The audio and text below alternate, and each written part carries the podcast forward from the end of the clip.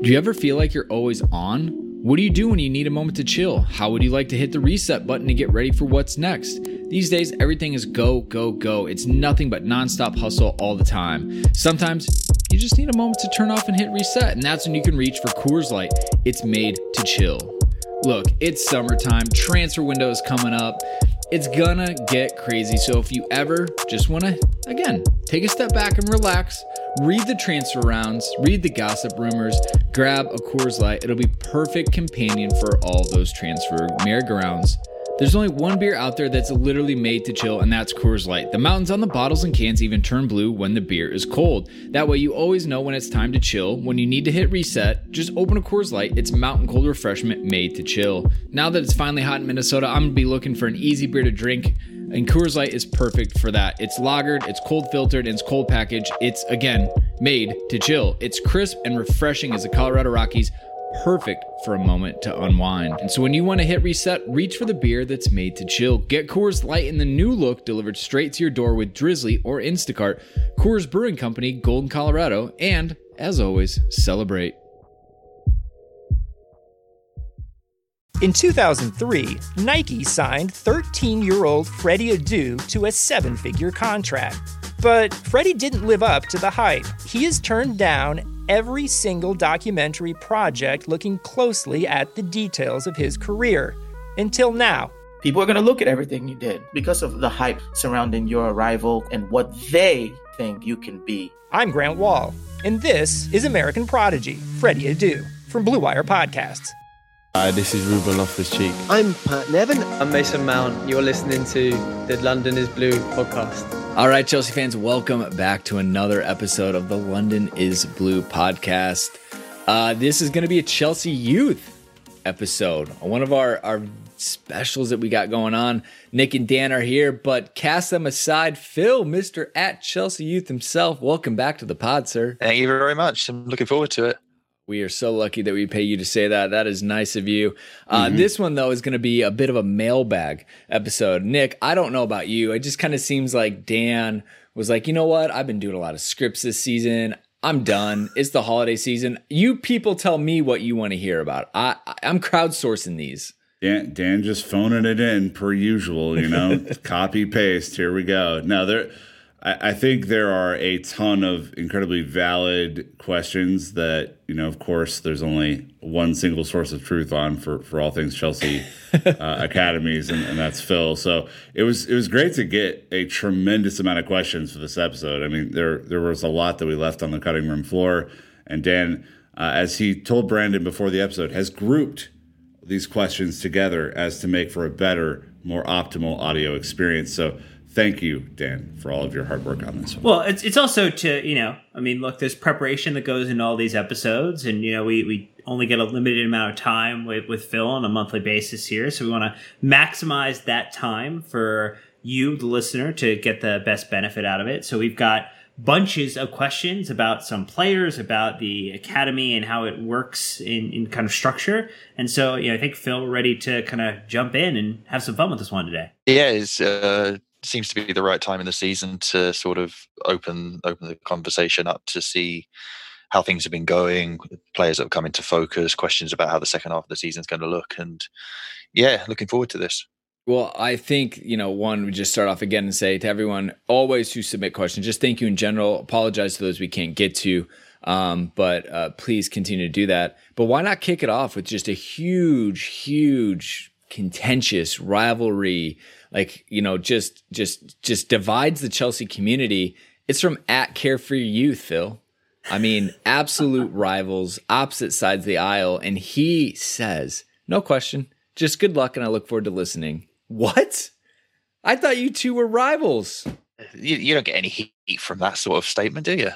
know, he, he's a good guy, and uh, appreciate the, the conversations we have uh, publicly and privately and obviously his listenership. So let's see if we can lay down something good for them. Oh, myth debunked. All right. So now we're back to to rolling. Nick, I'm going to kick this one to you. Uh, a, you love an alliteration, but I think you also like the second player listed here. Uh, so there, there is a one, two, three, four, five. This is a grouping of questions, Phil, and, and I think the name that is kind of on everybody's not mind right now is, is Tino Livramento, but Lawrence v. Livramento, um, and we're we're looking kind of, you know, wh- whether you just want to go deep into Livramento or you want to, you know, kind of look at this holistically. We just want to understand, you know, kind of what you think about this player who's just been on absolute fire uh, this season, and you know, getting looks from everybody. Uh, we have Matej, we have Gil, we have Rohan, we have Kova, uh, we have Carlos asking kind of similar questions, which is, is is Tino ready to make the jump up?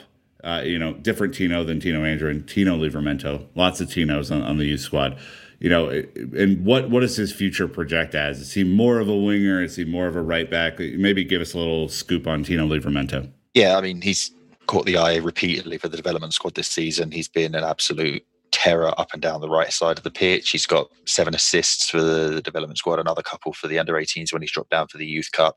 So he's got the production that everybody's made sitting up and taking notice of. He doesn't shirk uh, the responsibility during a match. So he's he, he's there front and center. He he drives the team forward.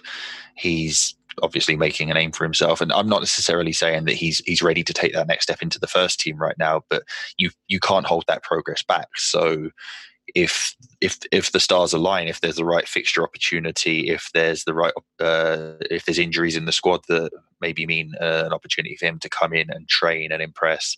We saw roughly a year ago that Tariq Lamptey was pressed into making a debut away to Arsenal, and that was a a tricky situation to come into, but he handled it like a pro and the 12 months since have been exceptional for him. So while he was a little bit older than than Livramento is now, you, you can never say never. Uh, in terms of Lawrence versus Livramento, I don't really like to, to square them off against each other because they're two very different players. Henry's a couple of years older. Henry, as we know, is a lot more versatile as well. So with Tino playing on the right, Henry might play on the left, or as we saw this last week, he moved back into midfield for the first time. And there's there's a, a, debate as to whether you want to nail down one position and focus on it, or whether you want to be a jack of all trades. I don't think there's anything wrong with that. Someone like James Milner has carved out a very high level career for a long, long time now, being able to to play in midfield or at fullback or further up when he was younger, and do those all to a high level for very, very good teams.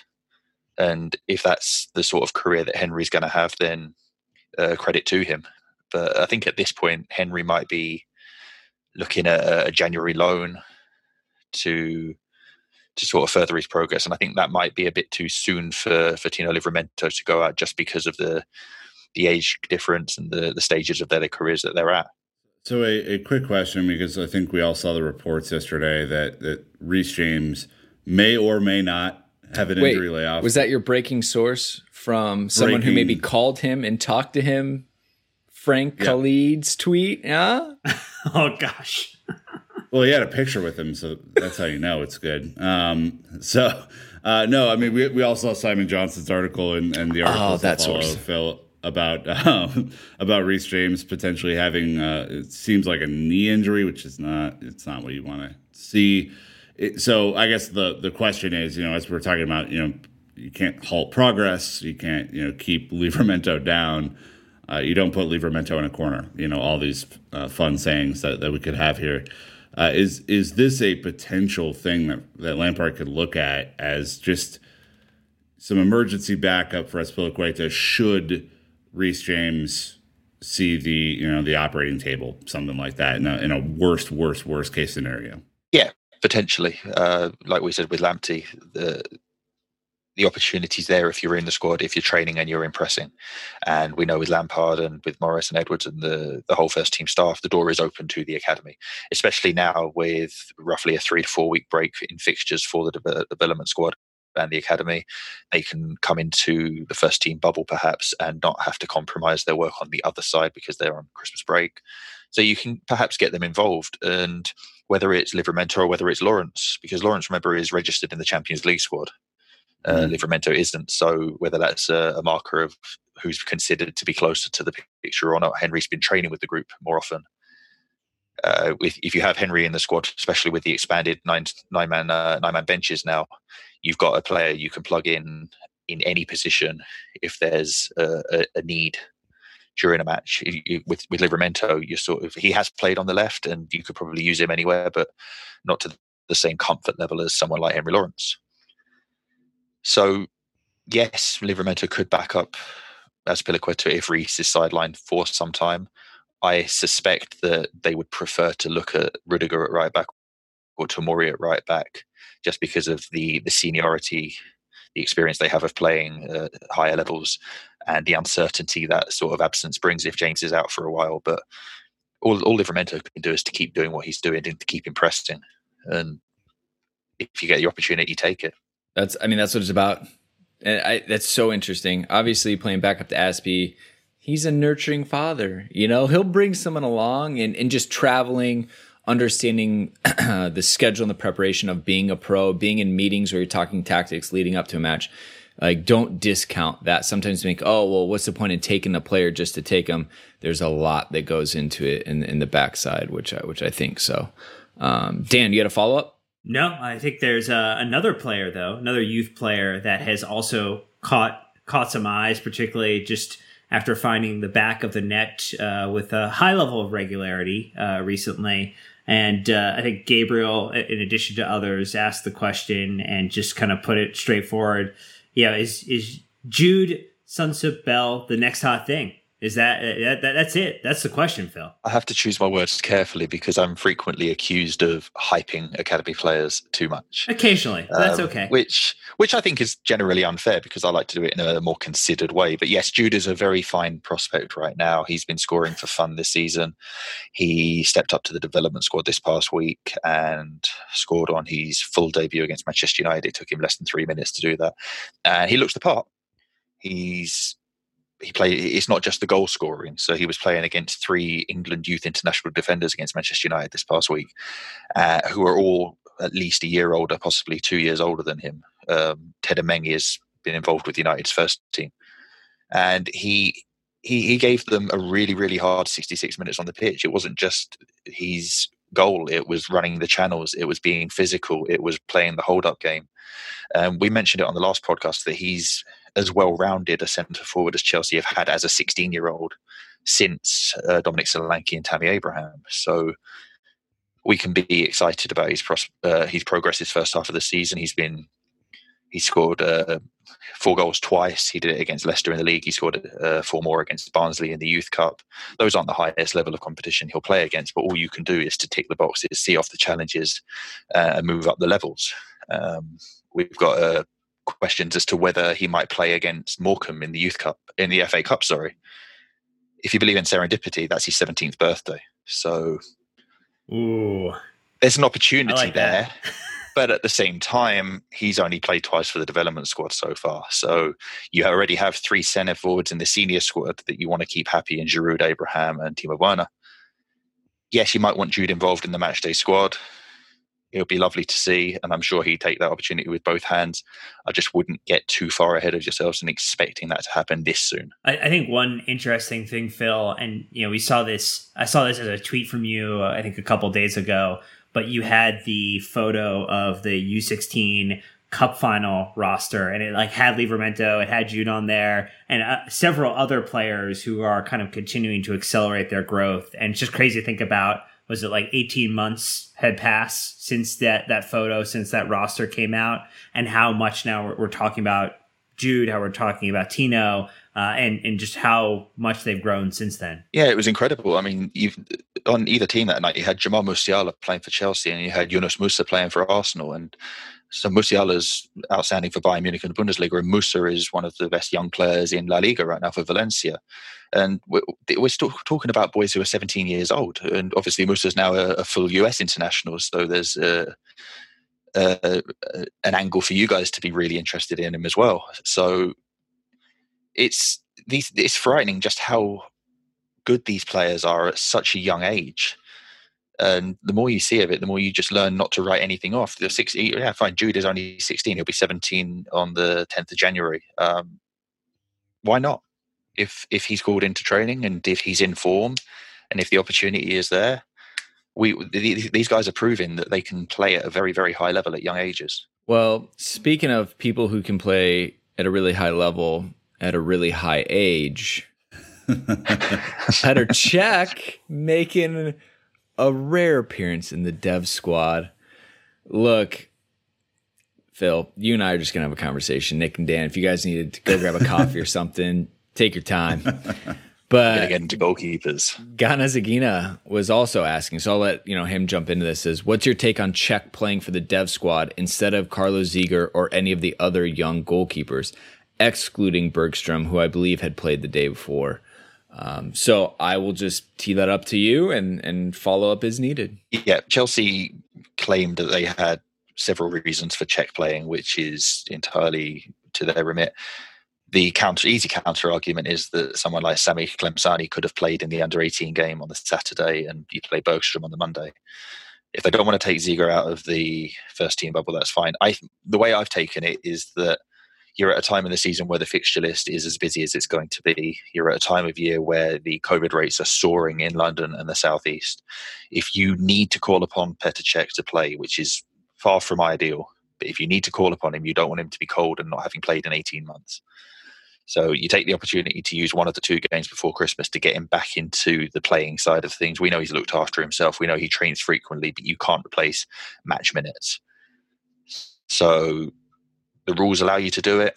The opportunity was there. Get him a match. If you need to use him in the next month, then at least he's had some sort of he's been able to shake the rust off a little bit that's that's the only way I've taken it. I think that's where Matt Law was on this too a little bit, and Matt had said he was asking Chelsea people to know clear answer. If Willy's out, if Mendy's out, who plays? Do you play Kepa? You play Cech. I think his- I think Kepa would play, but if it came down to Cech versus Ziger, I think you'd have a closer call depending on who the opposition were. I, I think that's right the second part, I think that the first part might be more of a question than it should be.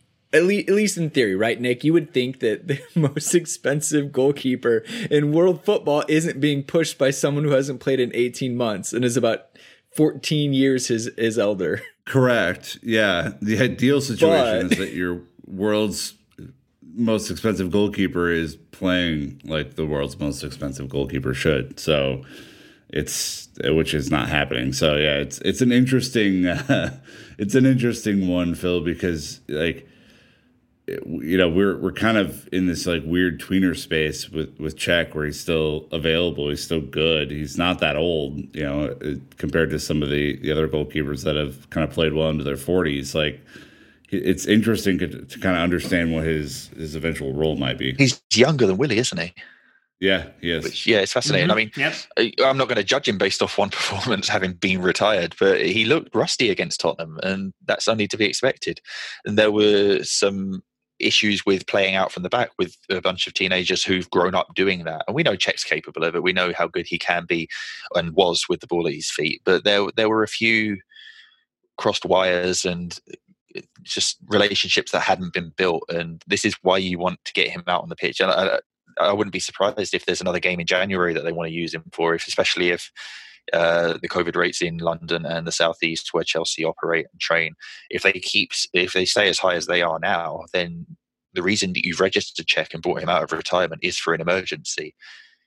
You can't just have him there and not prepare for potential use. It was the uh, the joke that before the NFL season started and uh, went, you know, in a terrible direction with this. But uh, Bruce Arians joked about this whole idea of like the quarterback bubble, right? Because it's a position that's so hard well, yeah. to they, fill in. They, um, yeah, the Buffalo Bills have done that. They've got Jake Fromm uh, training yeah. separately away from the rest of the quarterbacks. The Eagles have got Josh McCown on retainer um, at the age of what 42 now. He's not. He doesn't come to the building, but he's in the quarterback meeting room. He's part of the game planning, and if they were to need him, then they'd take him out of his bubble and bring him into the facility. So it's it's making sure that you're prepared for every possibility. And I'm surprised that more Premier League clubs haven't really done this. I know not everybody has a former world class goalkeeper on their staff as a technical director, but hey, I also like that we just exposed that Phil has a, a secret understanding of the NFL. Um, and, and, we won't have to divulge more than that, but we do know the number of his fantasy teams, and uh, it's more than one. Let's just say that. Phil's right, been Nick, outed now. Nick, progress us into um, some academy graduates, not necessarily academy players, but graduates that Phil has a very good sense of of their potential. Yeah, I think a, a couple of our favorite, and, and, you know, I know we don't usually drift into first team politics here um, too much on, on the Chelsea youth episode, but while we have, uh, I think, yeah, while you're here, you know, doing this thing, uh, two of our favorite kind of first teamers to talk about uh, on our show are, are Billy Gilmour and Fikayo Tomori. Obviously, they're both at kind of an interesting place. More Fikayo because it, it, seems destined that he'll go on loan now and try and figure out what his development cycle is going to look like to come back to Chelsea. But for Billy in particular, Phil, would you kind of stick or or send him out on loan heading into the second half of the season? It's it's a really hard question. Just want to get your perspective on it. I would keep both of them. I would especially keep Billy. I think every time that you've put Billy Gilmour into the first team, he's shown the absolute quality to not just be a part of the team, but to to drive this team forward and to play in a progressive manner. Yep. And whatever you may think of Jorginho, and I'm really not going to get into a debate about Jorginho today. Um, when Billy was fit at the belated end of last season, there was a very strong case to suggest that Lampard preferred him to Jorginho there, he would bring him on as a substitute ahead of him. He got more starts ahead of him, and I think now that he's fit again, you're going to see him become a more regular part of the rotation, and that may not be at Jorginho's expense, but I think there's definitely a place for Billy in the squad. I think there should have been a place for Tomori. I think his absence since February has been one of the biggest question marks that none of us have been able to answer, and that Frank has been to an extent unwilling to answer in the public domain, perhaps for fear of controversy. It looks like he's going on loan in January.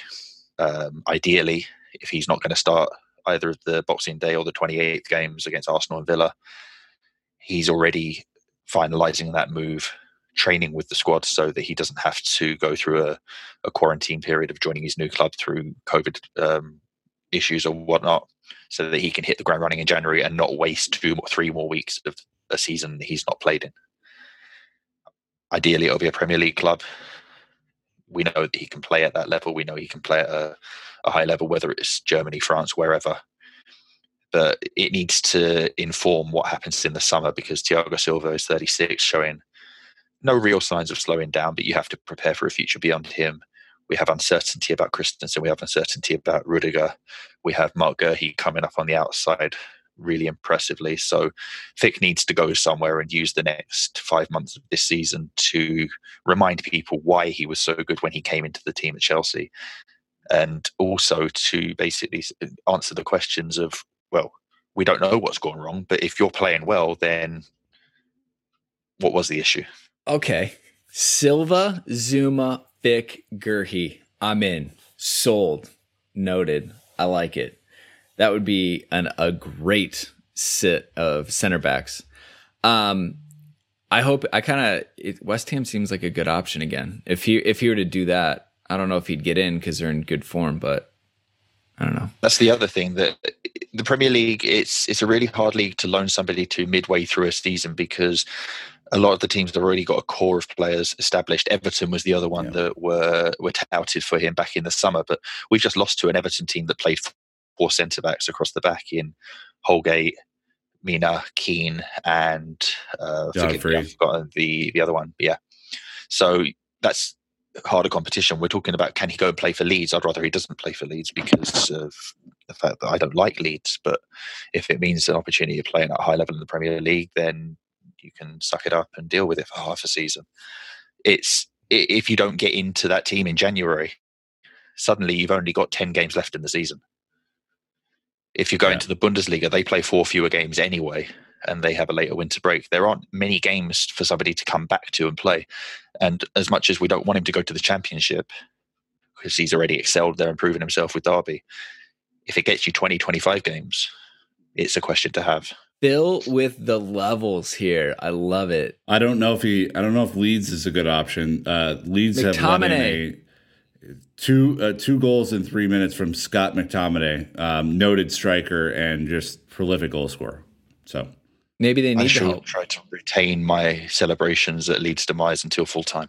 All right, uh, just to wrap up on Billy real quick. Uh, this is from Shane on Discord. He says if we could build a midfield around Billy Gilmour, assuming for the moment he has reached his fullest potential, what current players do you see best playing alongside him, and in what shape? And I think the question here is really kind of what's Billy's best position?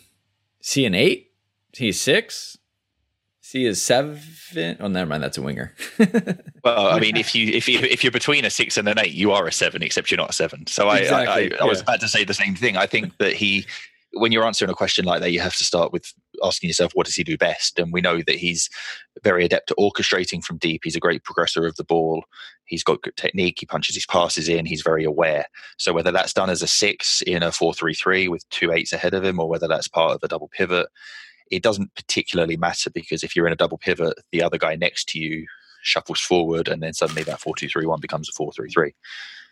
You know what Billy does well and then you have to ask what he doesn't do well what are his flaws and therefore what sort of players do you need to surround him with. He's never going to be the most physical he's not going to be that big. He makes up for that with some degree of combativeness but you need somebody who can help him out physically and somebody who can make the most of what he delivers best. So if you're playing those progressive passes into the midfield eight roles. You need somebody who can play on the half turn, somebody who can take it from him and then progress the ball through the third into the attack. So right now, someone like N'Golo Kante clearly ticks those boxes, and Mason Mount and Mateo Kovacic tick them in a 4-3-3, less so in a 4-2-3-1. So you play Gilmour, Kante, Mount, or Gilmour, Kante, Havertz. I, you can probably switch Gilmour and Kante around, but I like players like Gilmour to have more time on the ball deeper. They see the pitch more. They receive it from the defenders more frequently, and you can have them see the pitch rather than Billy playing with his back to goal or playing on the half turn. I think you want somebody like Kante or Kovacic who progress the ball as dribblers better. Noted. Okay. No, I see the wheels just, turning, Nick. Yeah, I'm. I'm process like I think I've enjoyed my Billy Gilmour in in a in a six role. Like I, I, think just trying to think of like when when we were playing really well, kind of pre lockdown last year, and I think him in that deeper lying role made a ton of sense, especially you know if Jorginho goes, you know, N'Golo Kante is not going to be uh, around forever. Like he he could be the future in that role relatively easy with like your Havertz and your Mason Mounts, Phil, like do you do you think that there's a path of least resistance to the six?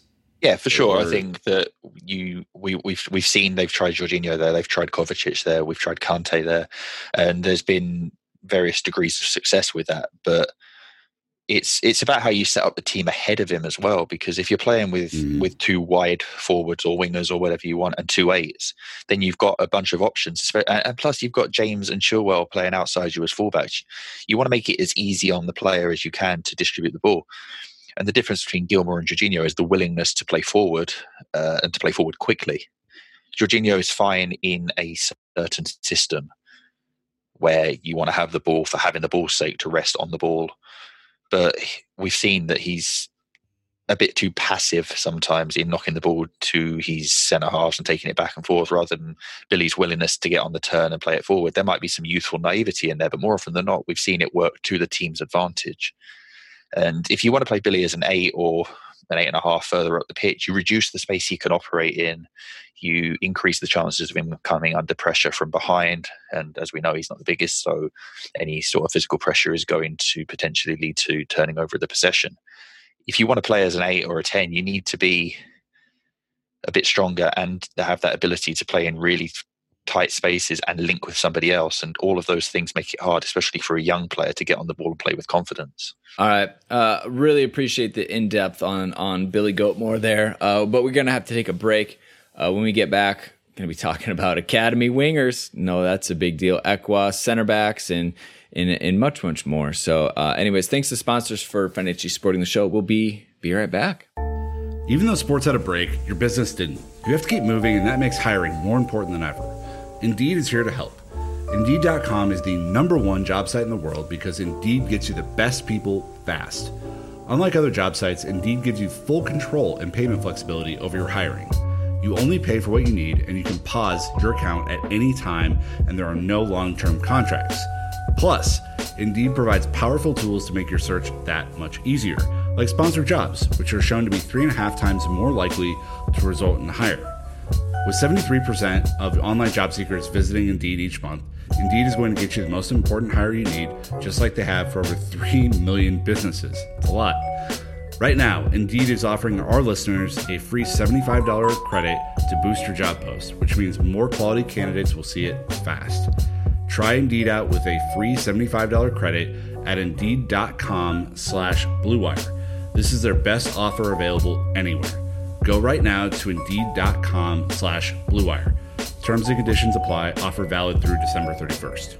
All right, listen up, fellas. 2020 sucked. It's almost the new year, which means new balls with our sponsor, Manscaped. Manscaped is the best when it comes to men's below the waist grooming, offering precision engineered tools for your family jewels and helping 2 million men all over the world get rid of hair on their balls. Dan, what do you think about that? Well, yeah, I agree.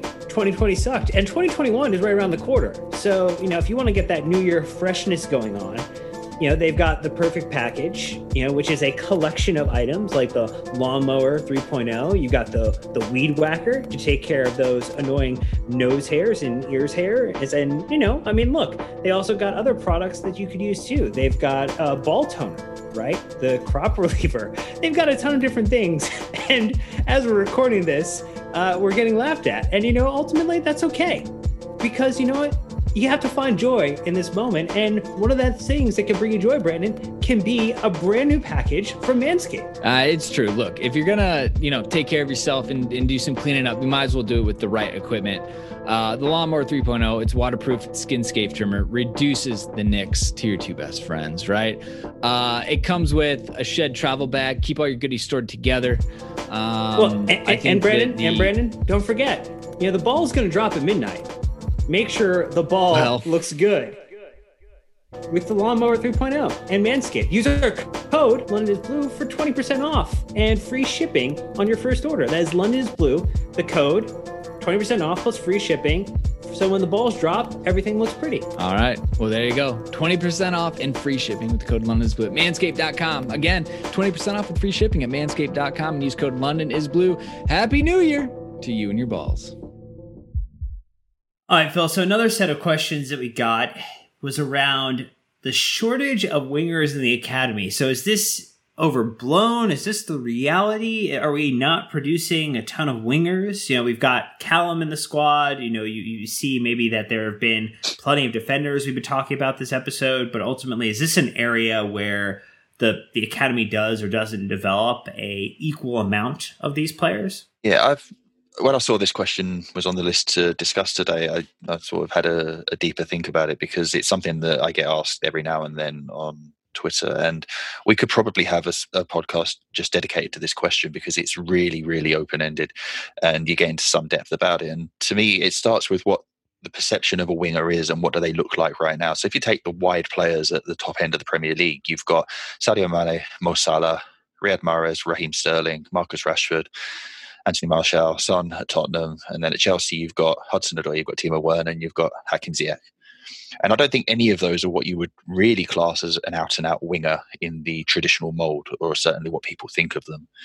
Uh, Hudson Odoi is the closest we've got at Chelsea to a traditional winger. Someone like Jaden Sancho again is is in that sort of profile. But more and more, especially within the Premier League at least, those wide forwards aren't wingers. You get your width from your fullbacks. So Chelsea have got Chilwell and James. Liverpool have got Alexander Arnold and Robertson.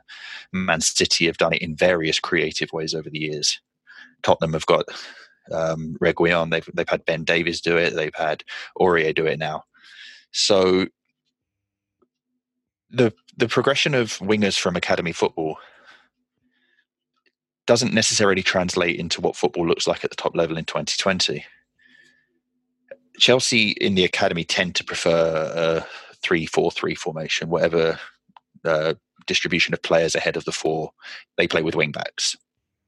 And those wing backs are nominally attacking players in academy football for a team like Chelsea because you've got a talent advantage over most opponents. You play with an overload. You play with five attackers. That's not to say that they can't defend because Reece James has been a wing back in the academy. Tariq Lamptey has been a wing back in the academy.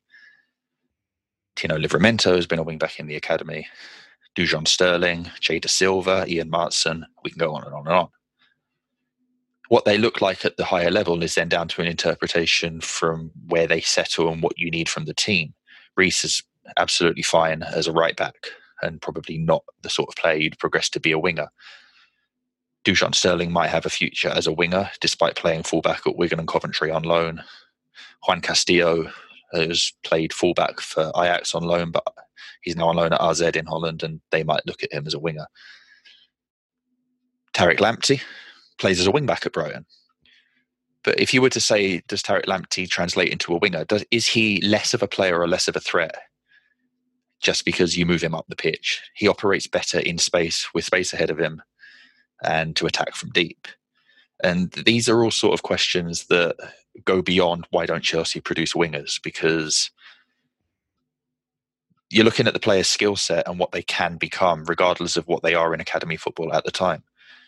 The development squad sort of changed from that three four three to they they they tend to use a four two three one with wide players, but even within those wide players, they're not wingers. Marcel Lewis isn't an out and out winger. Miles Peart-Harris isn't an out and out winger. Livramento plays up on the right with Henry Lawrence behind him at times.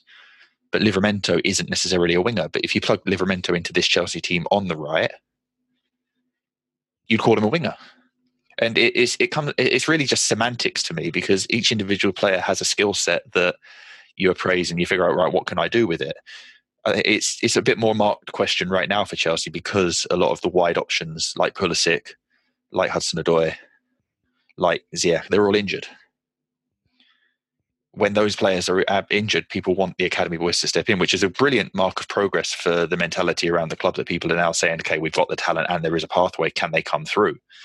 But it's not just about saying, right, we've got a pipeline of players in all of these positions to come through.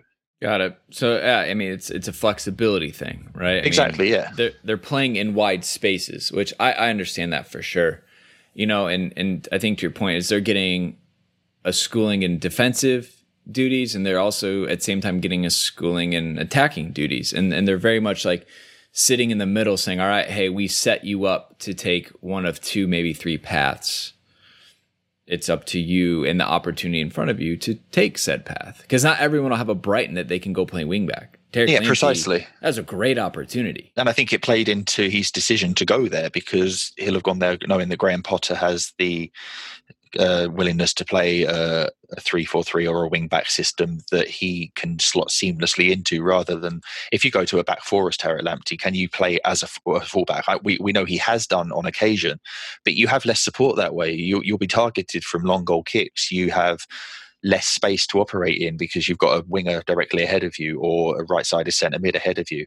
Whereas you play him in space out on the right and give him that whole responsibility to attack and defend knowing that you've got a centre back behind you. It's like what he did in the academy when Reece James would play right sided centre half.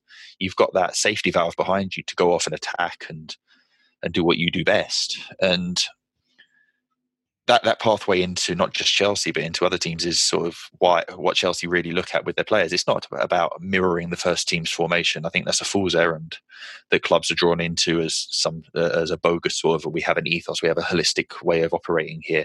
The manager's formation makes its way down through the academy because by the time those 14, 15, 16 year olds are in a position to play for the first team, that manager's been sacked the number of clubs where a manager is around long enough to take advantage of players coming through from the academy is so small that an approach like Chelsea's, where you have a formation that allows for positional rotation. So you play the three uh, three four two one. You've got the wing backs who be, who play as wingers and as fullbacks.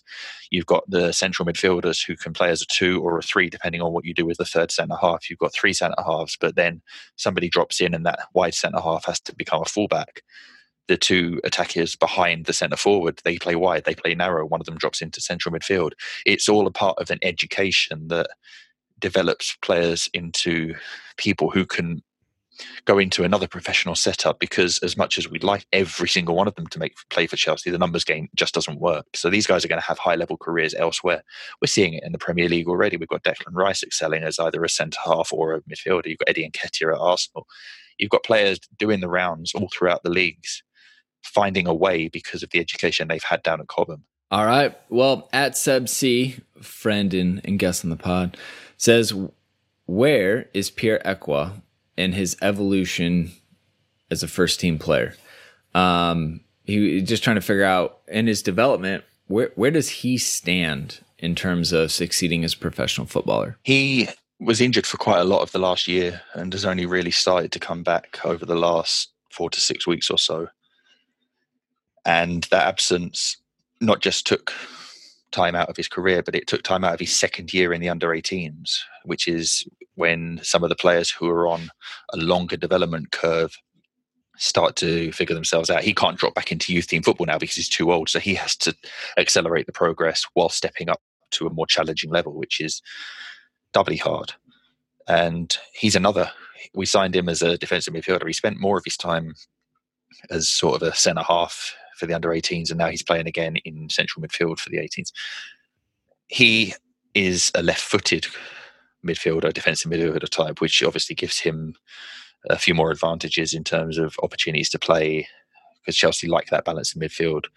Obviously, Lewis Bate's ahead of him at the minute as the left-footed creative orchestrator in the under 18s, but you can play Ekwah and Bate alongside each other in the development squad. Sorry, because Bate has that ability to play off on his offside, so playing on the right of the two, and just cover so much ground, knowing that you've got someone like Ekwah behind him to sort of protect.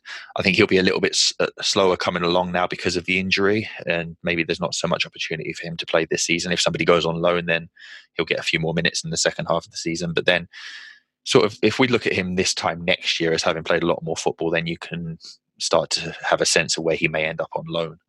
I think he's got some growing still to do. He's not short. He's not small by any means. His brother's a professional rugby player, so you can see the sort of frame that he has the potential to grow into as an authoritative holding midfielder. But yeah, he, you can see the technical quality in his game, his willingness to play one-touch passes and to build and to progress and to cover ground across the uh, the width of the pitch in particular. He just hasn't had enough football because of injury. All right, I, I will transition to uh, to the center back position because I think there, you know, of, of all the of all the positions kind of coming through at Chelsea right now, there's just a thrilling kind of line of succession that could happen here.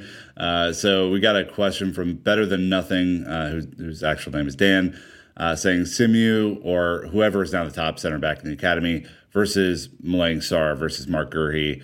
Who has the best chance of making our first team? And, and a secondary question, Phil, would be um, talking about you know maybe some of these you know all star signings that have come in, perhaps blocking progress. Um, and and he lists uh, James Fletcher lists uh, Marc Guéhi and, and against rumored center back to be named later who, who could potentially come in. So two part question, but let's start with uh, you know the Simeu versus Sarr versus Guéhi versus whoever has the the best chance of making it next. Yeah, I'll throw in Levi Colwill because Seb asked about him as well. Mm. Um, it's it's quite interesting because Sarr and uh, Sarr and Colwill are left sided centre half, left footed. Mm-hmm. Uh, Guéhi isn't left footed, can play on the left. Uh, Simeu has some experience on the left, but tends to play on the right. And two of them, Simeu and Colwill play alongside each other. I mean, you have to consider that Guéhi's ahead of them because he's been out on loan, and you have to consider that Sarr again is ahead of those because he's had multiple professional seasons in France and is now playing in the Champions League for Porto. Sarr was a bit of a signing to nothing. He was a free agent on low wages. If it doesn't work out, then you're not going to really lose much on him. If it does work out at worst, you've got a saleable asset. At best, you've got a player who can come in and play at a high level. And I don't really know what Chelsea envisage for him other than let him develop. Slow burn, absolutely no rush because they've got plenty of options in house already. Guéhi is certainly making a case to return for next season. But as we mentioned a bit earlier, it depends on what happens with Tomori, Christensen, Rudiger, and Silva. And it's not that you're, you're looking at Guéhi to replace Silva. The, the profile to replace Silva has to be an elite centre half. brought in from somewhere else. We've seen the difference he makes, and this was uh, a point very well made on Twitter a couple of weeks ago by uh, my friend Kieran Doyle, who basically looks at Guéhi as coming in to be the academy centre half, developed the homegrown one that doesn't take up a foreign spot, whether that's at the expense of Tomori or Christensen. You replace Silva with an elite centre half, and the other two spots are taken by whoever the two best are around, whether that's Rudiger, whether that's Zouma, whoever. That could be Tomori, that could be Guéhi. It could be both of them, depending on what happens with Fit for the rest of this year and what Guéhi's next move is. Guéhi plays in a, a, back three at Swansea. You'd ideally like to find him a high level loan where he plays as part of a two, because it seems that as much as Frank's experimented with three at the back at Chelsea, he wants to play with the back four, has rarely deviated from that this season. And playing in a back three is to an extent easier than playing in a back four. So you find Guéhi alone that maximizes his opportunity at doing that. You do the same with Tomori and you revisit the situation in 12 to 18 months and work out where they are. It's those those those guys are closer to the first team than Simeu and Colwill are. They're older. It makes sense. You get Simeu and Colwill out on loans in the next 18 months as well and hope that you've got an abundance of riches to work out what your plans are at centre half two years from now. That's future Chelsea's problem, right? right, Nick? That's what you say?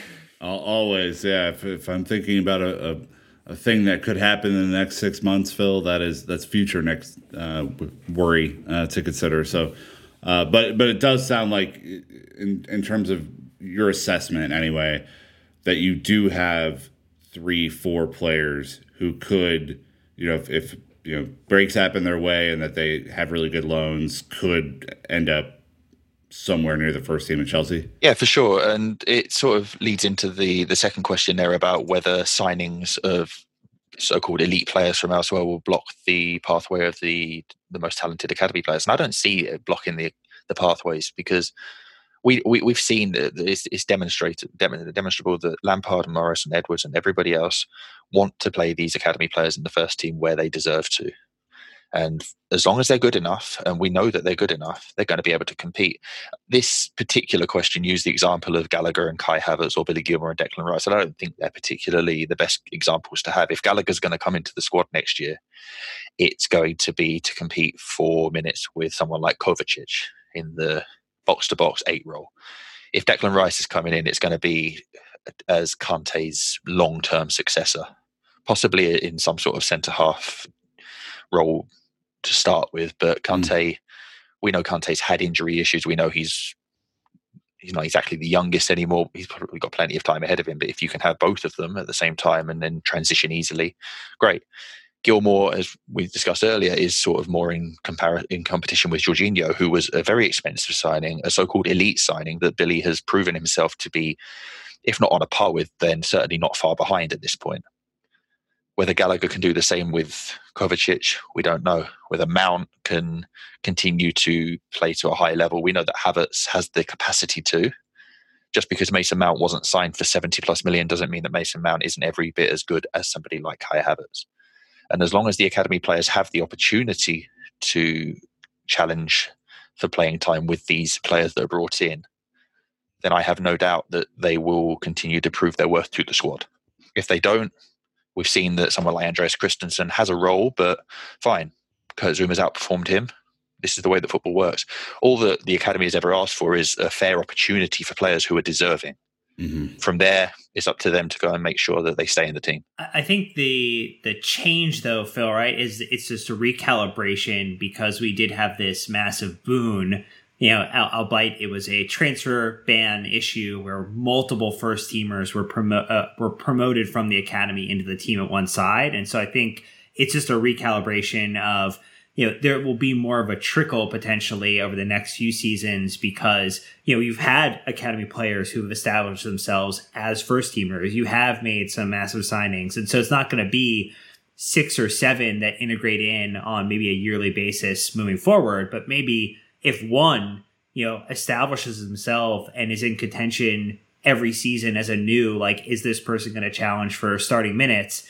That right there is proof positive that the academy model is continuing to fire on all cylinders. Absolutely. And similarly, if three or four come along at once and challenge, so you could have a, a, scenario this coming summer where you have Gallagher, Guéhi, Livramento, and Armando Broja. Let's use those four. All come back in, and the stars align that they've got squad place. Is Giroud going to be around beyond this summer? Does Armando Broja have the opportunity to take that place in the squad?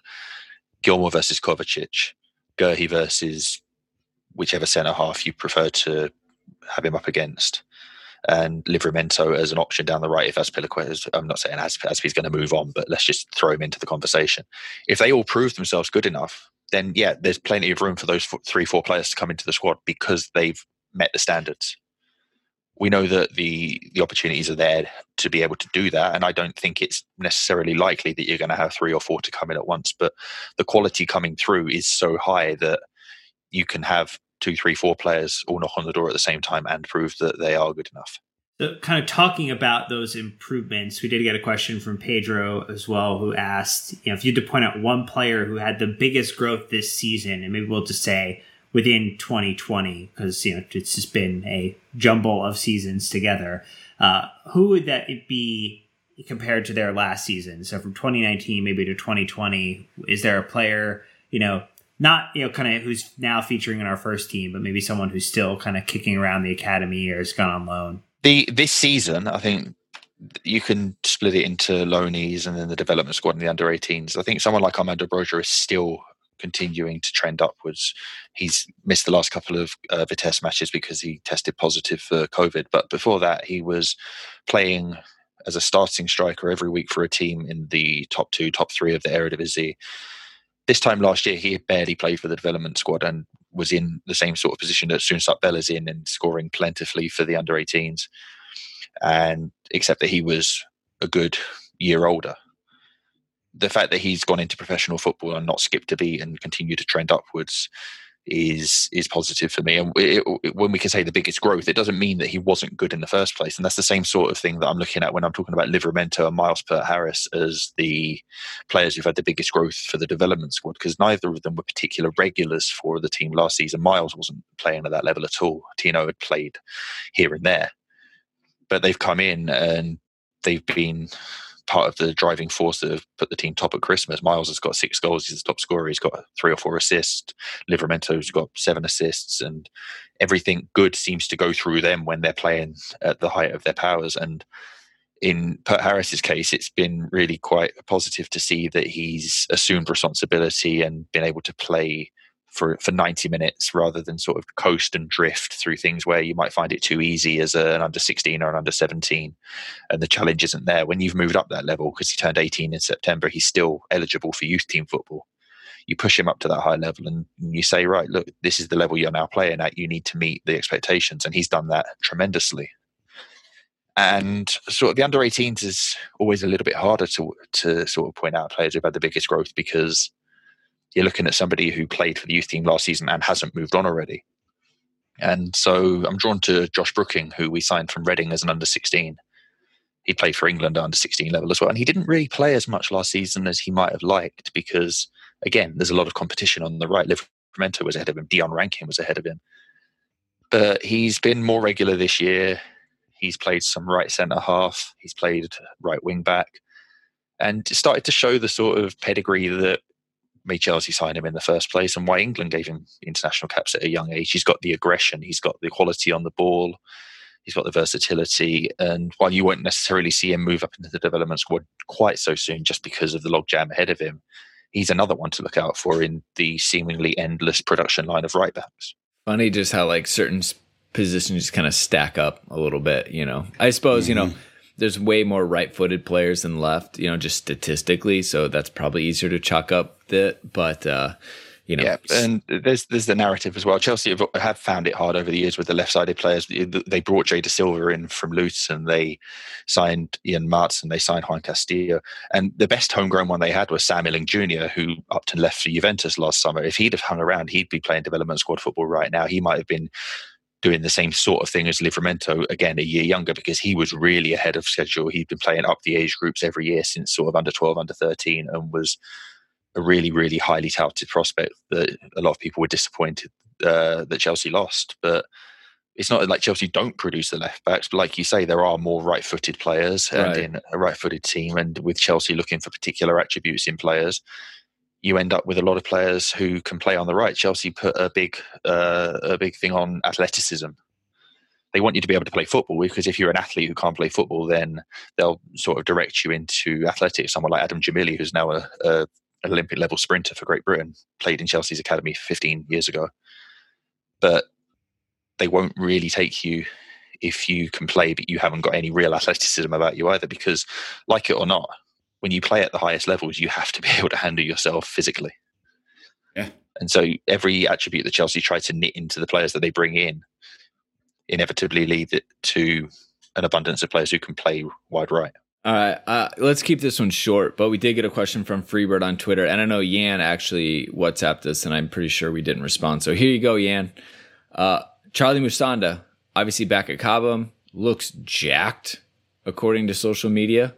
Um, anyways, just kind of what's his status? Is he eligible for loan? Is he like a Marco Van Ginkel where he's going to be on the roster because he's around? What's up with Musonda? Yep, he's back at Cobham and training, but as he's pointed out numerous times, he's barely played a professional match in three years now. So you take it very slowly with him. I don't think he'll get minutes with the first team because you now have to register him. He's not under 21 anymore. I think the most likely course of action is that you keep him at the club where you can keep a close eye on his rehab. You give him minutes in the development squad and you bring him along very slowly until May, at which point you then work out whether he goes on loan, whether he departs permanently. I don't think, given the riches that Chelsea now have in attacking midfield areas, that you can throw Musonda in um, and expect him to be the prospect he once was. Um, that's not to say that he can't become a top prospect eventually. I just think that the path he now has to take because he's been out for so long will be via somewhere else. But for the second half of the season, I think you'll see him play some development squad minutes, and they'll be they'll be planning for that because they'll be looking at players who might be going on loan in January. So if Tino Anjorin goes on loan, there'll definitely be interest in him. It's another question altogether as to whether he goes, but he goes, and then there's a spot in attacking midfield for someone like Musonda to come in and play a little bit. Uh, another quick one uh, around uh, Xavier Simons uh, from from John. Any any thoughts or quick updates on Xavier? Yeah, he had knee surgery about a month ago, and I think he's going to be out for the rest of the season, or if not, then most of it, uh, which is really disappointing because in his first year as a scholar, along with uh, along with Lewis Bate, they had a really good partnership going in midfield.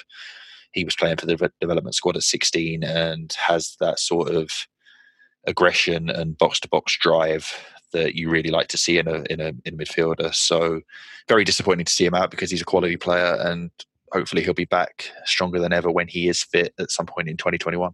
So another quick question would be around. Uh, we got this from Orlando around the UEFA Youth League expectations. So a few words won't be expected for this year's UEFA Youth League campaign. Campaign would be great. So Phil, do you have a few words about what the expectation should be for Chelsea in this competition? It's going to be wild. It's going to start in March. It's going to be a single-legged, unseeded knockout tournament. So the 32 Straight savage. Oh my Free gosh. for all. Oh, The my 32 teams that were in the Champions League group stage this season are in one half of the draw. So that'll be Chelsea, that'll be um, whoever, uh, Chelsea, Manchester United, Liverpool, Leipzig, Bayern Munich, everybody.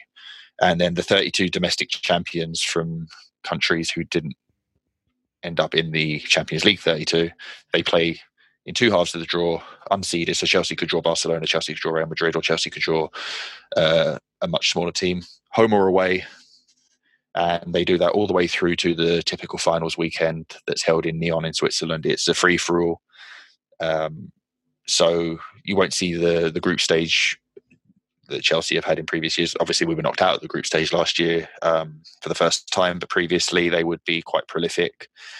Um, against some smaller teams who were mismatched this year, they could get the same, but it's unlikely to be that, and it's just going to be a really, really unpredictable ride that could play into the hands of some of the so-called smaller academies who have plenty of talent. Someone like uh, Red Bull Salzburg won this whole competition a few years ago from the group stage, and depending on the draw, you could see them do it again. You could easily see the typical powerhouses: Barcelona, Real Madrid, Porto, Benfica, Ajax, Chelsea. They should all be in, but you could easily have a Chelsea versus Benfica first, Chelsea versus um, Ajax first round it's going to be it's going to be wild, and it also will be informed by what the squad availability is at the time. If the development squad have got fixtures, if the youth cup's on, if the first team need to call upon some of them, uh, it's going to be the most unpredictable campaign ever. Can you quickly touch on the the composition of that UEFA youth squad because it's it's a different, it's a whole different. Yeah, it's obviously. it's an under nineteen competition with five overages allowed in the forty man squad and three in any. So Petter will be in. Squad. Good. No, but the okay. overager can only be under twenty. oh, damn. So pretty everyone in the development squad, with the exception of your Drinkwaters and your Baba Rahmans, are able to play and again, anyone who goes on loan, so someone like Henry Lawrence may go on loan in January. I don't think they'll necessarily use the UEFA Youth League as a reason to keep him around. They may have done in previous years where he played through the group stage and had been part of a settled team. But since this team is only going to take shape in March, you you work with what you've got at that point. Noted. Um, and if we've learned anything from Dan's perspective on knockout competitions, bring on the hardest teams all the way through. Don't want a cakewalk. Yep. I, am generally of the same sentiment. If you're going to win it, you're going to have to play a good team eventually. But you don't and want to have to play a lot of good teams. Absolutely. But there's something to also be said for being conditioned to be on your game early on. You don't want to become complacent and just sort of drift through it. And then you're suddenly up against one of the contenders and you haven't played to that standard yet. Now, Chelsea usually set the standard in these sort of competitions. So I'm not particularly worried about that. But part of the charm of the, something like the UEFA Youth League is that exposure to playing against high level teams from other countries. And it's always really interesting when you see Chelsea come up against an Ajax or a Barcelona and and they handle their business there because it's it's affirmation that what Chelsea are doing is as good as everybody else out there. All right. Well, very quickly before Dan has any time to interject and say anything whatsoever, the last question here, Phil. Um, a little bit US love, and by US I mean the United States here. So MM7 on Discord and Techie both asking the same type of question.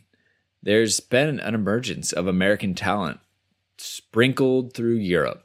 Um, does that mean Chelsea is going to be a lot more interested in setting up maybe some much more kind of official structured scouting in the United States? Tech even asked it, would they be interested in doing an academy in the United States? And um, I actually worked with Chelsea a little bit on a project and we talked about what a potential looked like, but it doesn't am I right in thinking, Phil, that they're not really interested in kind of like setting up all these academies around the world to to farm talent? That's not really their yeah. Approach. It's it's not what they do. This yeah. the the coaching and the sort of the presence elsewhere around the world is handled by the Chelsea Foundation, which is an arm of the academy, but independent enough in its own right that they do their own thing. So they have a presence in the United States, as you're aware. They do coaching clinics and small smaller things throughout the country. They have a more permanent presence throughout Asia, especially in Singapore and in Thailand. And it's as much about spreading the Chelsea brand as it is about identifying talent. Because if nothing else, FIFA rules prohibit you signing minors from abroad.